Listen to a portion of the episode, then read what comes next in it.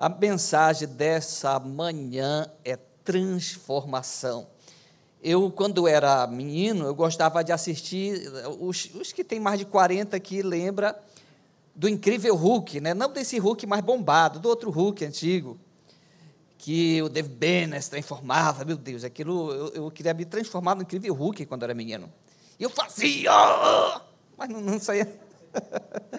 então eu queria que rasgasse a roupa também, então aquela coisa que eu queria ser transformado no incrível Hulk. Mas muitos estão em busca de mudança, de transformação de vida, na busca pelo melhor, pelo melhor, a busca pelo, né, pela essa transformação.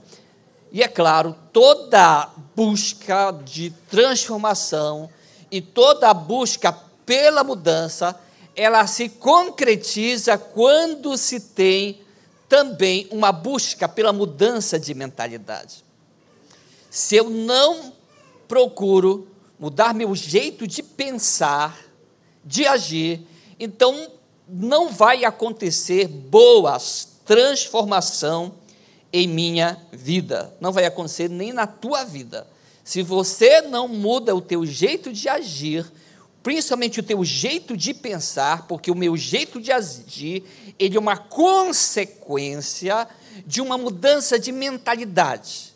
Aí sim, eu mudo meu jeito de agir e eu posso dizer que vem a transformação sobre a minha vida. Quero fazer mais uma oração sobre essa palavra para Deus tocar em nossos corações essa manhã, todos nós. Pai, obrigado, Senhor, por a tua palavra que é poderosa, que é eficaz, nos ajuda nesse momento, que nossa mente venha estar cativa ao Senhor, presa ao Senhor para a tua glória, todo pensamento intruso caia por terra, todo pensamento de fora não prevaleça, colocamos nossa mente no Senhor, para a tua glória, para teu louvor, Pai. Muito, muito, muito obrigado. Muito obrigado, Senhor. Eu só quero lembrar aqui que sexta-feira foi a mudança de faixa das, dos meninos, né, que fazem o judô da paz e ia, fazer algo melhor, né, melhor que eu digo, mais pessoas, comunhão, mas para evitar aglomeração, que foi só a meninada mesmo, nos deu da paz. Quem era faixa branca pulou para a faixa azul, uau! E quem, outros pularam para a faixa cinza, né? E alguém pulou para a faixa amarela. Só destacar isso daqui para né, incentivar, e tem vindo pessoas para o Judô da Paz, é uma forma de evangelismo. Só não vale pecar, mas tudo que a gente faz para atrair pessoas para Jesus, vale, tá, querido? Diga só, não vale pecar. Então, os irmãos que receberam a faixa, os irmãozinhos pegaram umas quedas bem dada.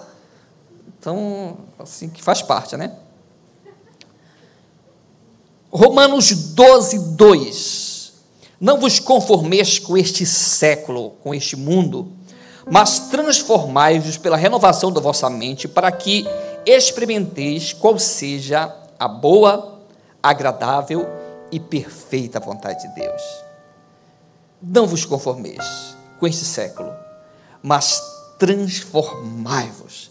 Então, são quatro princípios muito importantes nesse versículo, que tudo se aplica também à transformação. Quatro princípios. Primeiro princípio, a inconformação.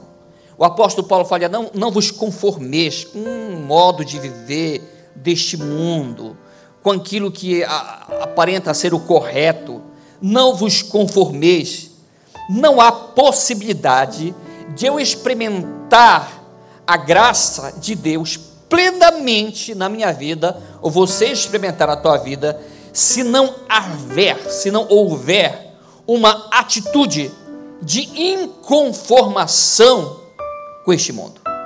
Não tem como eu experimentar o melhor de Deus na minha vida. Não existe uma forma. Se eu não, me, não tiver uma inconformação, eu não estou aceitando isso, esse modo de ver está errado, é, esse padrão do mundo não é bom. Se eu não tiver esta inconformação, não vai haver transformação. Então é preciso gerar uma inconformação, você olhar uma situação, está errado isso, Meu Deus, eu não aceito essa situação, ou na família, na minha própria família, ou na minha vida pessoal, eu não me conformar com algo que está errado. Está errado, tem que mudar. É por isso que é uma mudança de mentalidade. Porque se eu não mudo meu modo de agir, de pensar, meu modo de pensar, eu não vou mudar o meu jeito de agir. Então, não há possibilidade de eu experimentar essa graça plenamente em minha vida, se não haver uma atitude de inconformação com este mundo. É, que, que, que, mundo? Existem vários pensamentos sobre mundo: mundo plantas, mundo animal, mundo é, é, é terra, mas esse mundo está se referindo ao sistema pecaminoso, ao erro, às falhas que se comete nesse mundo, ao inimigo que jaz, que, que, que, o mundo jaz no maligno, esse mundo sem Deus, este tipo de mundo que não é para me, me conformar. O apóstolo Paulo é claro, não. Quer mudar? Não se conforme com isso. Quer uma transformação na tua vida? Não se conforma com modo errado que você está vivendo, com os pensamentos errados que ainda vêm sobre tua mente. Não aceita isso, não. Então, não conforme-se. Então, o primeiro é essa inconformação. Cada vez que eu me conformo com este mundo, eu me distancio do propósito de Deus para a minha vida. Cada vez que você se conforma, que você aceita as coisas erradas do mundo, cada vez mais você se distancia do propósito que Deus tem para a tua vida. A tua vida. Como que eu não me distancio do propósito? Porque a nossa vida, queridos, tem que ter um propósito espiritual. Tem que ter um propósito nessa vida. Quando eu me distancio de Deus, este propósito genuíno e verdadeiro para mim ele começa também a se distanciar desse propósito maravilhoso.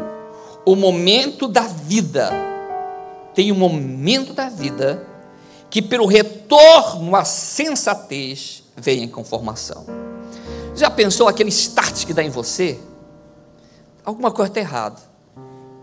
Epa, chegou o momento. Eu lembro, eu lembro a vez que eu, eu disse, que eu tinha que entregar minha vida totalmente a Jesus. Deu um start em mim. Chegou o momento. Foi o momento da inconformação. O momento da inconformação. O momento de que, pelo retorno à sensatez, eu digo: está na hora de voltar. Está na hora de ser aplicado totalmente às coisas de Deus. Está na hora de mudar a minha vida eu não quero mais viver assim. Ou seja, um retorno ao que é sensato, ao que é bom.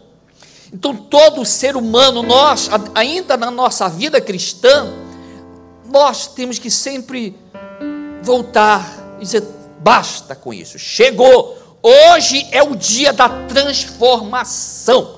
Hoje chegou o dia da mudança na minha vida. Quem está comigo, quem está entendendo, diga amém. Então tem que chegar o retorno, a sensatez. Eu não li a Bíblia, eu vou ler. Eu não orava, eu vou orar mais. Eu não tinha essa atitude aqui, eu vou começar a ter transformação, mudança. Não estava congregando como devia. Claro, tem vários motivos e cada situação é uma situação, mas Senhor, eu não quero mais isso. Quero estar nos teus planos, eu quero fazer a tua vontade é se inconformar, é não se conformar do jeito errado. Diga, Senhor, não deixa eu me conformar com o que está errado. Diga para o seu irmão, diga, meu querido, não se conforme, não se conforme com aquilo que está errado na tua vida. Uau, diga uau.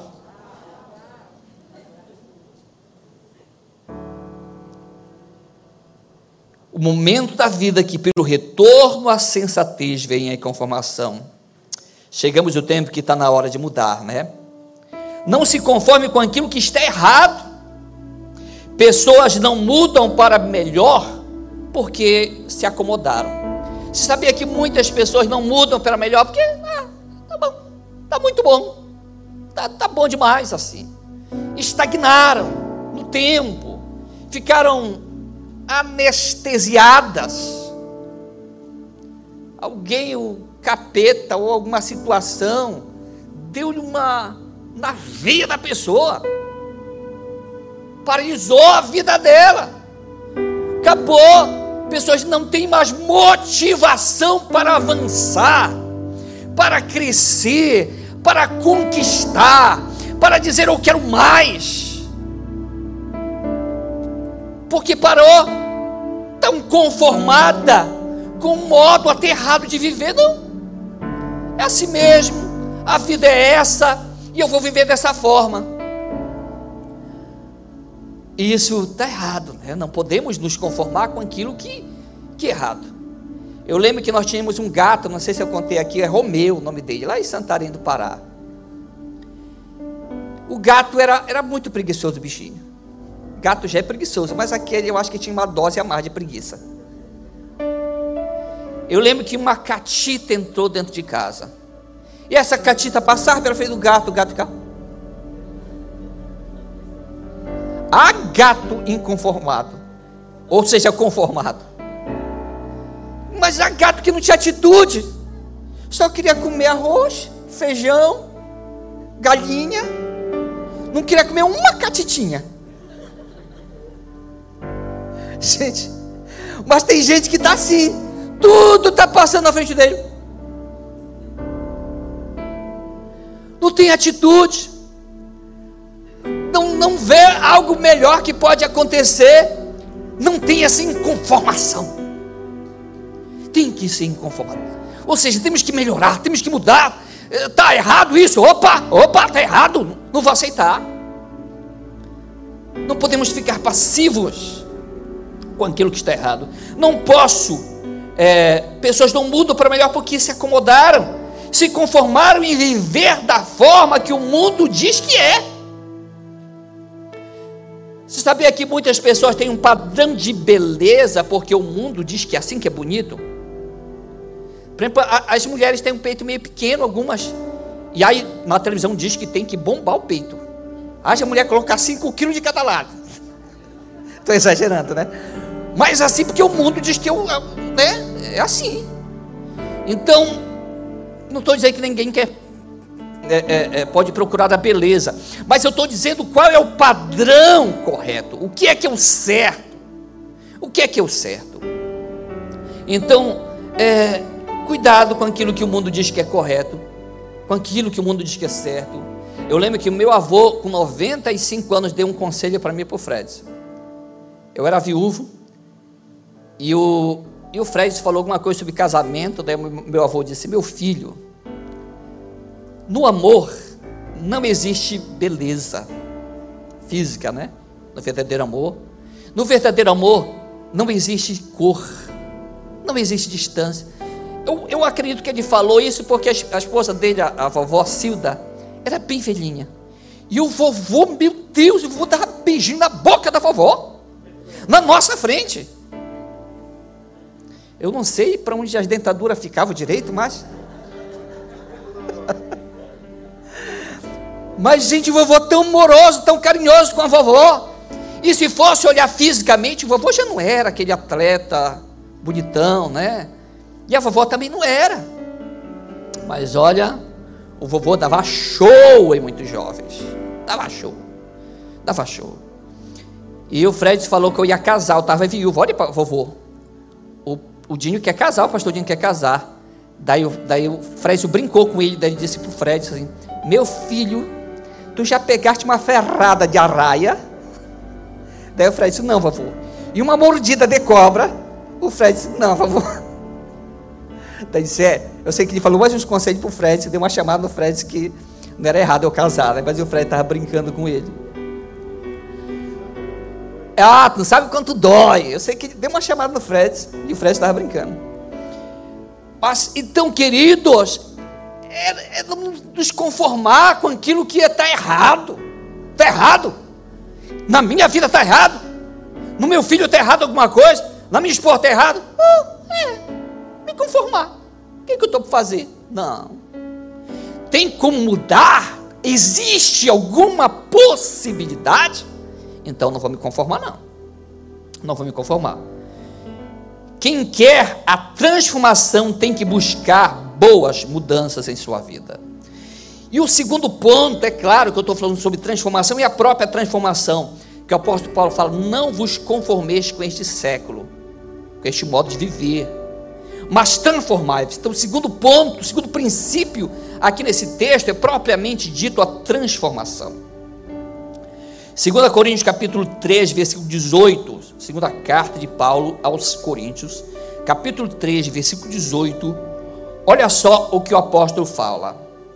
E todos nós, com o rosto desvendado, contemplando como por espelho, somos, ou seja, a, a glória do Senhor, somos transformados de glória em glória, na própria imagem, como pelo Senhor, o Espírito. O apóstolo Paulo aqui está lembrando quando Moisés descia do monte, que ele via a glória de Deus, o rosto dele brilhava. Então, para os israelitas não verem o desvanecer do rosto de Moisés, o brilho saindo, e para o povo não se assustar, era colocado um véu no rosto de Moisés. Então ele dizia com um véu na cara, no rosto dele, o Moisés. Então o povo não via o desvanecer, o sair aquele brilho, porque o brilho assustava. Quando ele descia, o monte dele brilhava por causa da presença de Deus. Então o apóstolo Paulo diz: Nós com o rosto desvendado, ou seja, não é para ter nada no rosto, não. Contemplamos como por espelho. Eu estou aqui, o espelho está aqui, contemplando como por espelho.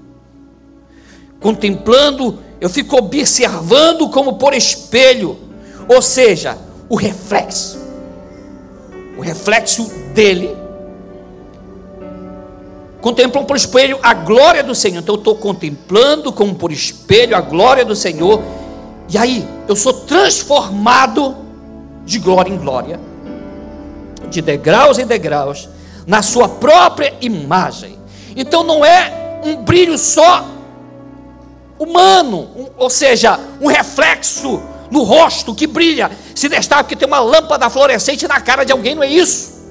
Mas é um brilho espiritual, é algo a mais, é o que vem de dentro, refletindo a glória, agora a glória de Deus, é uma transformação espiritual quando alguém se expõe a Deus.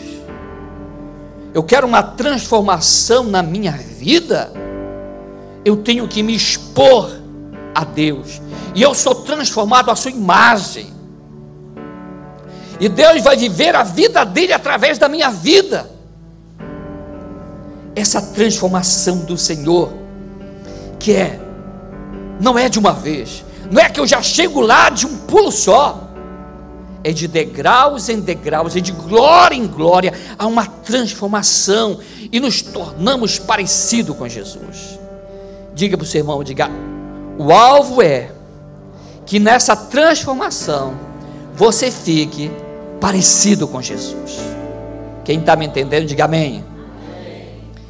Diga fala, pequeno Cristo. Fala cristão. Sabia que a palavra cristão vem de pequeno Cristo. Então você é um cristão. Você parece com Cristo. E Pedro negando lá Jesus e, e Jesus preso, sendo esbofeteado pelos acusadores. Ah, você estava com ele porque você fala igual ele, e o teu jeito de agir parece tudo com ele. E Pedro, infelizmente, disse negativo, não pareço não. Nem conheço esse cara. Porque o nosso modo de agir e o nosso modo de viver tem que ser igual de Jesus. Então essa transformação, a transformação é um processo. A transformação é uma renúncia de algo que eu gosto ou que minha carne gosta essa transformação às vezes dói. Às vezes tem que morrer alguma coisa na minha vida para haver, é, haver essa transformação. Então é isso que Deus quer de nós, essa transformação. Cada dia De glória em glória, somos transformados, somos mudados para melhor. Deus quer uma mudança em nossa vida, uma transformação em nossa vida. Transformação dói. Eu queria ser igual Paulo. Tem pessoas, ah, eu queria ser igual Daniel. Eu queria ser igual. E fala dos profetas. Mas esses homens sentiram dores na sua época. Passaram por açoites, alguns por muita perseguição.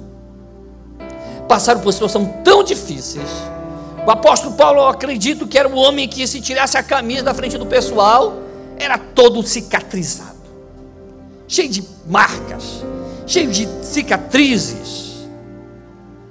Mas algo poderoso estava sobre ele. Ele era transformado à imagem de Deus. E ele diz: Olha, siga o meu exemplo, porque eu sigo o exemplo de Cristo. Então, essa transformação maravilhosa, que é uma renúncia, que temos que dizer não para algumas coisas. Eu quero uma transformação na minha vida, eu quero melhorar mais. Eu tenho que dizer não para algo.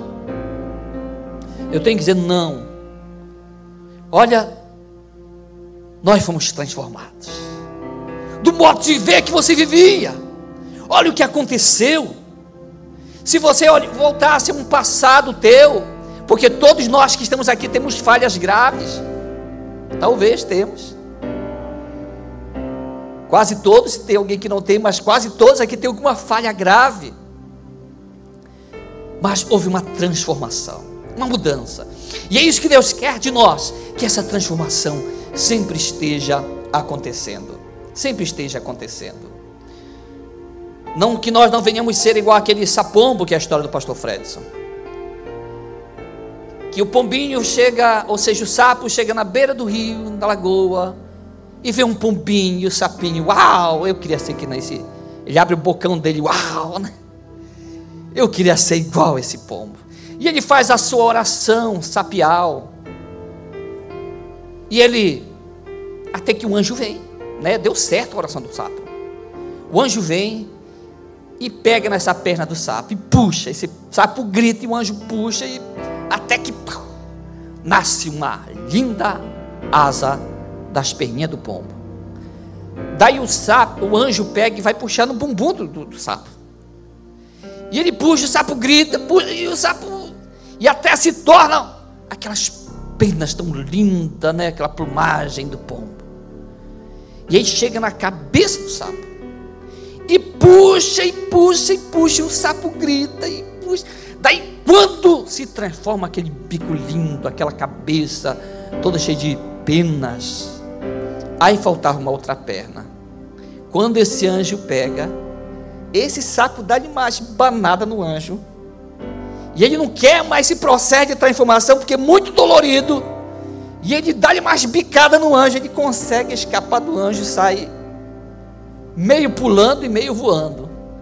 Então não se sabe o que é ser um sapo ou ser um pombo, por isso que é um sapombo. Então, meu querido, minha querida, diga para o seu irmão, diga, não seja um sapombo. Temos que deixar a transformação de Deus ir sobre nossa vida. Dói, mas passa dói, mas vai passar. Deus não vai fazer nada que você não aguenta. Diga para o seu irmão: diga, Deus não vai fazer nada que você não aguenta. Diga, você suporta, você aguenta, você é capaz de vencer. Diga, a Bíblia te diz que você é mais que vencedor. Diga, uau!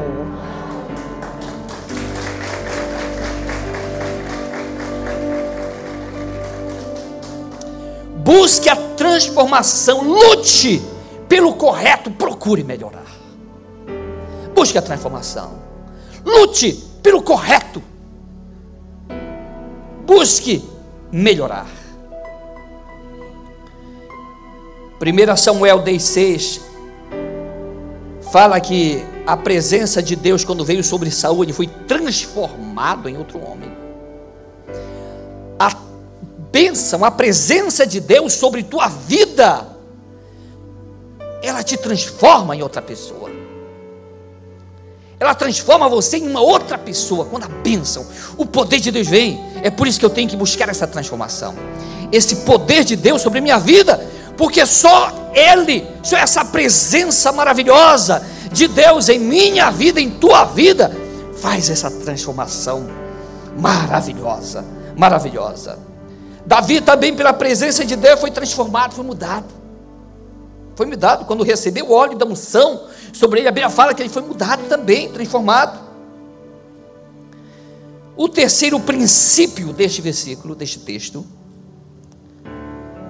renovação de mentalidade. Se eu quero transformação, eu tenho que renovar minha mente, meu jeito de pensar, como eu falei no princípio. Filipenses 4:8. Finalmente, irmãos, tudo que é verdadeiro. Olha o que, que tem que tá, a gente tem que estar tá pensando. Olha o que tem que estar tá na nossa mente, na tua mente. Finalmente, irmão, mais uma vez o conselho do apóstolo Paulo aos Filipenses.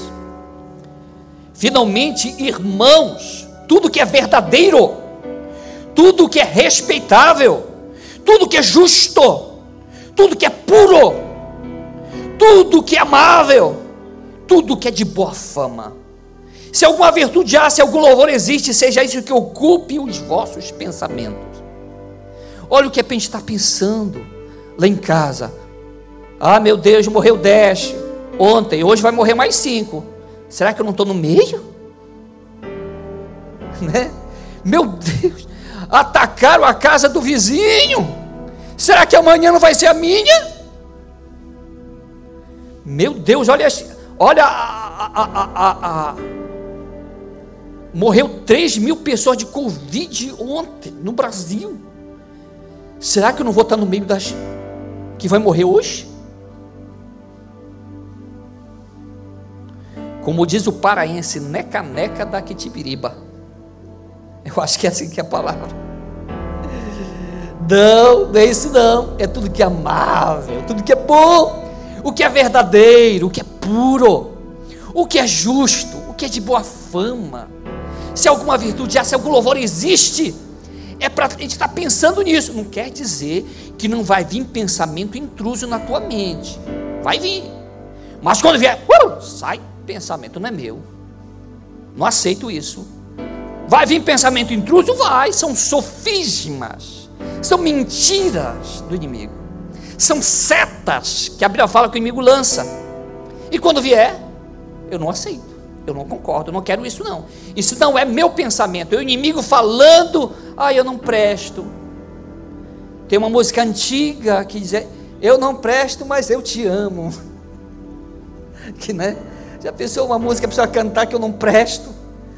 Então, igual a música que o, o cara cantar, eu, eu lá em Santarém vi o rapaz dançar com a mulher dele essa música, e era uma dança, era um amor, era um carinho. A música diz assim: safada, galinha, piranha, você só é feliz quando apanha, você me insulta, ô vaga. Daí falava o resto, nem me atrevo. E dançando lá com a mulher dele, e, e, e, Jesus do céu, que música mais romântica, né, para um marido dan dançar com a esposa. Então, são coisas boas, tem que ocupar nossa mente. Não sai da vossa boca nem uma palavra torpe. Porque uma palavra fala de maldição. Ai, desgraça. Sai daqui, seu miserável. Então, apesar que muitos pastores usam essas palavras no, no, púlpito, né? Mas assim, tem palavra muito ruim, muito que não é nem lícito falar aqui, repetir, que pessoas soltam uma para outra.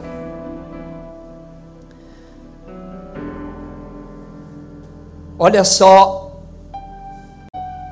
o, o Salmo 103, versículo 5. Quem farta, Salmos 103, 5. Quem te farta de bens a tua velhice, de sorte que a tua mocidade se renova como a da águia. Eu renovo a águia com o tempo. Alguns comentários dizem que a águia pode viver até 60, né, até mais idade certa idade, aos 20 e 30 anos, ela troca todas as suas penas. Há um renovo, há uma mudança. E ela está zerada de novo.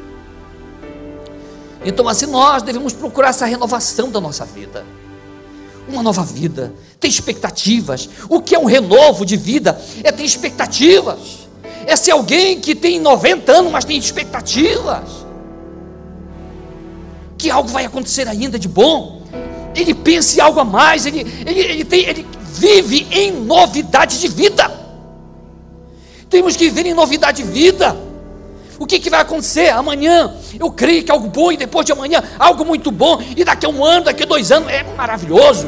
Ele tem uma boa expectativa de vida. Ele não está parado no tempo. Só a transformação, mudança de vida, quando se induz o entendimento a renovar. Você só consegue ter uma transformação de vida se você induz a tua mente, o teu pensamento a se renovar. Induz a tua mente. Está passando uma luta, pastor, uma luta, eu não consigo, minha mente é uma perturbação. Induz que eu comando minha mente, eu que mando nela, porque Jesus me manda, então é, é, ela está debaixo da minha orientação, e a minha mente tem que me obedecer, e a minha mente vai pensar estes pensamentos bons. Eu tiro a minha mente desse cativeiro errado e coloco a prisão de Jesus. Como que a minha mente é prisioneira de Cristo? Pode sim, porque se é estar com Jesus, a minha mente, então eu estou tendo bons pensamentos. Eu não posso aceitar viver uma mente derrotada, porque uma mente derrotada é sinônimo de uma pessoa derrotada. Então não posso viver uma mente derrotada. Não posso viver.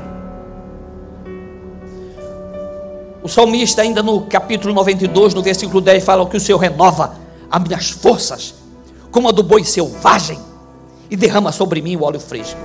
Então, esse renovar de força, de vigor. O salmista fala que na velhice ainda dariam frutos e seriam cheios de seiva e de verdor. São palavras para nós. Vigor, energia, né? procurar se fortalecer no Senhor e na força do seu poder. Quem está comigo, diga amém. Como induzir minha mente? Me expondo aquilo que é correto, aquilo que é bom, aquilo que vai fazer bem para minha mente. Pastor, e o que faz bem para nossa mente? Ouvir coisas boas. Ouvir coisas boas tem que ser músicas lindas para os teus ouvidos. Ouvir pregações, ouvir palavras, assistir filme é bom. É, eu assisto, eu assisto filme também, eu gosto. Mas se eu não expor os meus ouvidos a ouvir as coisas espirituais, se eu não expor meus olhos e minha mente a absorver a Bíblia, a oração, eu tenho que mudar, quero mudar para melhor, eu tenho que voltar minha vida às coisas espirituais, aquilo que é bom. Sem uma renovação de mentalidade, não há transformação de vida, de conduta, de proceder. Sem uma mudança de mentalidade, não há transformação de vida, não há transformação de uma conduta minha ou sua e do teu proceder, se não houver uma mudança de mentalidade. É por isso que a mente é o maior campo de batalha que você tem é na mente. Vamos vencer nossa mente, porque o vencedor na mente ele é um grande conquistador. E as lutas, as maiores lutas da tua vida, ó, é na mente. Diga, Senhor, que eu seja um vencedor na minha mente. Na minha mente. E o quarto princípio desse texto é o experimentar a vontade de Deus. Essas três vontades a boa, a agradável e a perfeita vontade. Pai, eu quero o Senhor, eu quero fazer a tua vontade, Deus, eu quero estar no centro da tua vontade. Mas para me experimentar essa vontade, eu tenho que fazer esses princípios de renovação, de me encher da presença dEle, de renovar minha mente, de procurar uma transformação, de não me conformar com esta vida, se está errado, alguma coisa tem que mudar. Aí sim, eu vou experimentar esta boa, e não só a boa, a agradável, mas não só agradável, a perfeita vontade de Deus na minha vida. Quem de coração gostaria de estar na perfeita vontade de Deus? todos nós, de coração, está nessa perfeita vontade de Deus na nossa vida. E podemos mudar, e podemos transformar, e podemos nos transformar em outra pessoa. Quero chamar o Renato, ungido do Senhor. Renato vai dar um pequeno testemunho de transformação, que é o menino que passou por um processo de transformação. E na realidade, eu quero só dizer que Deus me inspirou essa mensagem, mas eu sempre fico pensando, Senhor, qual a pregação, o que, que o Senhor quer? Daí o meu pensamento veio no Renato, esse jovem bonito aqui atrás, moreno elegante, né? E sobre transformação, né? E essa palavra. Então, alguém vai dar um microfone tá, para o Renato aqui?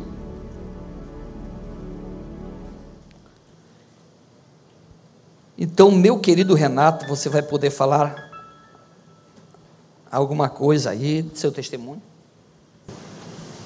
Aleluia, vai dar certo, em nome de Jesus. Se não der, eu te dou esse microfone aqui.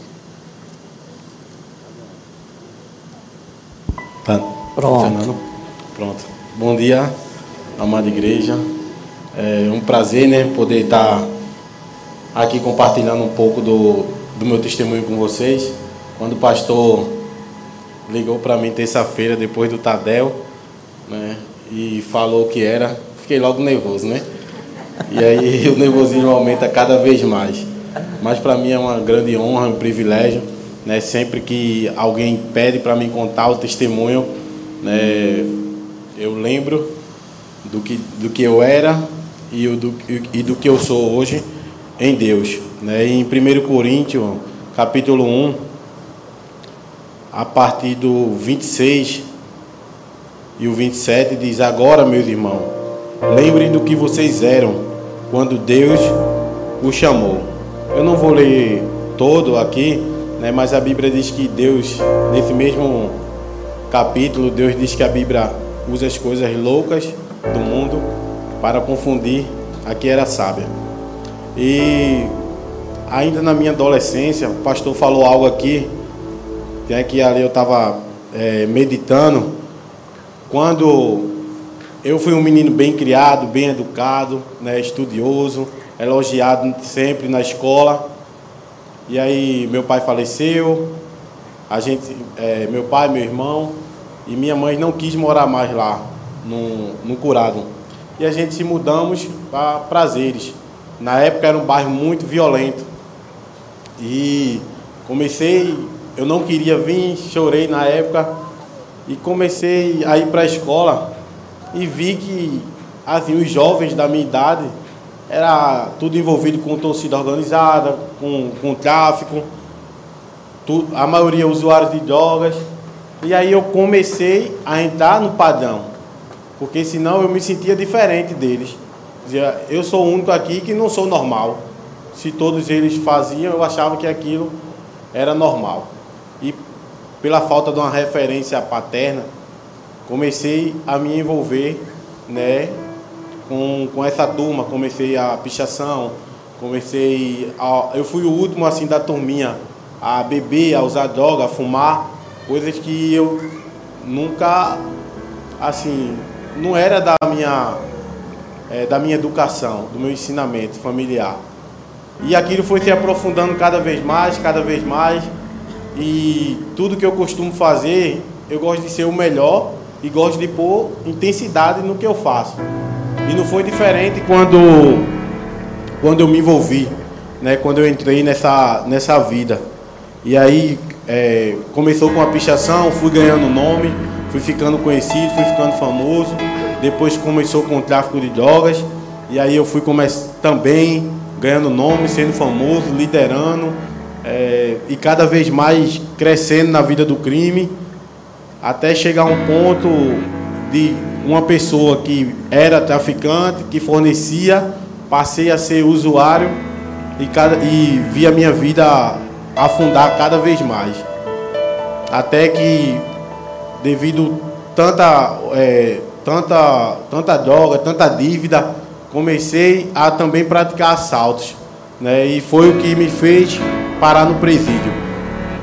Com 21 dias que meu filho tinha nascido, eu fui preso. Né, três dias antes do aniversário da minha esposa. Né, e aí foi onde começou um processo mais doloroso ainda na minha vida. E eu passei dois anos e sete meses no presídio, saí no ano de. fui preso em 2009 e saí no ano de 2011. E aí quando eu saí, saí pior do que eu entrei. Né? A inteligência ali é uma faculdade do crime. Que o presídio ele recupera acho que 1%. Né? Porque ali a pessoa sai pior. E eu saí pior do que eu entrei. Né? E comecei a fazer coisas maiores. Até que um dia né, eu já não estava aguentando aquela vida. Aquilo já não fazia sentido para mim. Já não me trazia prazer mais. Né? Novamente voltei a me afundar nas drogas depois de ter saído do presídio e recebi um convite de um amigo meu que trabalhava na empresa comigo para me jogar bola, né? E lá eu, eu sempre, em qualquer testemunho, eu sempre vou falar isso, né? Esses dias eu estava comentando que Damares disse que teve um encontro com Deus dela no pé de goiaba, se eu não estiver enganado. E muitas pessoas zombaram, né? Por não conhecer o amor de Jesus. E o meu encontro com Deus foi um sapato, né? um, um gesto de amor né? do Melk, quando ele tirou o sapato e me deu para jogar bola. Né? Eu cheguei lá bêbado, né? num estado assim que todo mundo via que eu não estava normal. E ele teve esse gesto de amor de tirar o sapato, porque uma, uma pessoa falou, aqui só joga de sapato. Né? E ele tirou o sapato e disse, joga com o meu. E aquilo ali me, me fez conhecer o amor de Jesus. Né? E no dia seguinte eu fui fazer o, a visita na, na igreja, em 2014, e estou até hoje. Né? Do qual hoje, para honra e glória do Senhor, lidero célula. Né? Tenho um discípulo, trazer o, Gabriel, que era o meu melhor amigo, viveu tudo comigo, sabe de, de todo o meu processo. Tudo que eu estou falando aqui, ele sabe, viveu, muitas coisas participou comigo. E hoje estar aqui servindo ao Senhor, para mim é uma, uma honra e um privilégio muito grande. Né? Que a Bíblia diz que uma vida vale mais que o mundo todo. Né? Eu perdi alguns amigos, mas o meu amigo mais chegado, irmão, está aqui na caminhada comigo. E nesse processo, né, foi uma pessoa que acreditou em mim, né, que para onde ele ia, ele me levava. Eu, fumante há 10 anos, me levou para jogar bola né, que eu fazia tempo que não tinha jogado, me colocou na lateral. Eu vi a hora de ser socorrido que o pulmão não aguentava. Né? Hoje em dia já, já tá, as coisas já mudou. Mas acreditou em mim. E esse processo de mudança, como o pastor falou, leva um tempo. Tem quantos minutos ainda, pastor? leva um tempo. Né? E minha esposa também, uma pessoa que sempre ali do meu lado. Já estamos juntos há 16 anos passou por todo o processo, né? E tem um pastor aqui, tem, é, na minha empresa lá, o dono também é pastor. Eu tenho a honra de ter dois discipuladores, que é o Mel o pastor Fred. Minha mulher diz, é, para cuidar de tudo tem que ser de dois mesmo. então é uma honra, né? Um privilégio estar. Tá? Já vai fazer 10 anos que eu saí do, do presídio. Esse ano faz 10 anos. Faz 7 anos que eu estou na Igreja da Paz, que eu entreguei a minha vida para Jesus. E Deus tem feito coisas maravilhosas na minha vida. Né? Eu completo 10 anos também na empresa. E essa semana o dono, o engenheiro perguntou ao dono, tu confia em Renato? Aí o dono fez, eu dou a minha carteira para ele. Né? Porque eles estão com um projeto de abrir empresa em outro estado. E ele quer que eu seja o responsável pela empresa nesse novo estado, que em nome de Jesus eu creio que logo mais nós estamos chegando lá. É, minha esposa esperando um, um, filho, planejamos, pedimos ao Senhor e ela está grávida já com sete meses. Né? Logo mais está vindo o Ravi. Deus tem feito. Deus tem feito coisas maravilhosas. É doloroso que nem o pastor, em alguns, alguns pontos a gente não quer deixar, algumas coisas a gente acha que é certo mas que nem o pastor falou, eu não quero ser um sapombo, né? Tem que deixar todo o processo de Deus se cumprir em nossa vida. Então, sou muito feliz e grato pela liderança, pelos pastores, por todos vocês ter uma família maravilhosa dessa aqui. Então, só tenho a agradecer a Deus por tudo. Aleluia. E vem aqui só. Olha só quem está batendo a foto. Bate uma foto desses dois jovens aí. Então, Renato, com o discípulo, que bênção. Então, tá aí. Que bênção. Chegou um dia, obrigado, Renato. Chegou um dia, chegou um dia que o Renato disse: Não dá mais. Foi o dia de voltar à sensatez. Foi o dia dele dizer: Essa vida não dá para me levar mais. Então, claro, o Renato foi algo bem grave. Ficou no presídio, era usuário, traficante, cometeu assaltos. O pessoal tinha medo do Renato. Era, era um rapaz que dava medo aí na, na, na, na comunidade.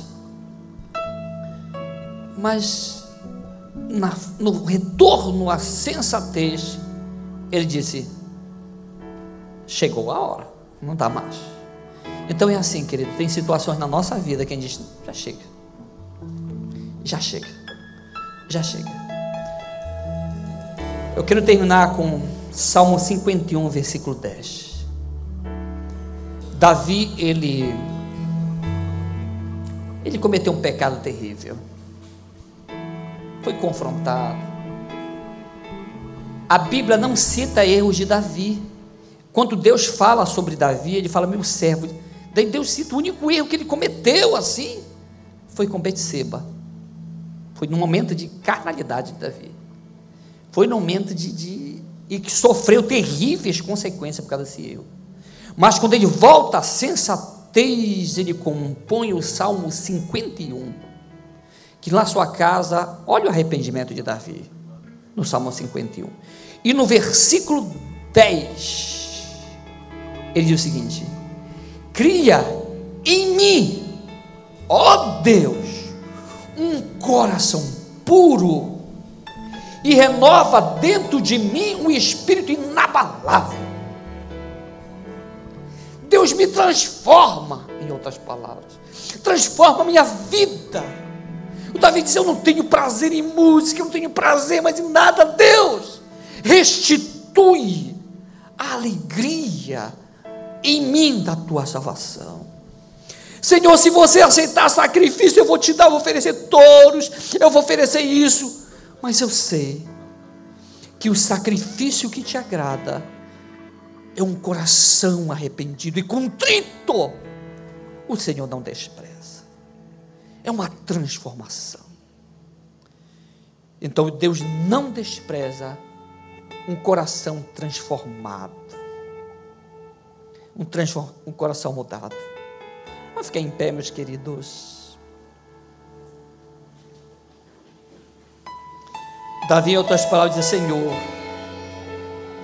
me transforma muda meu coração.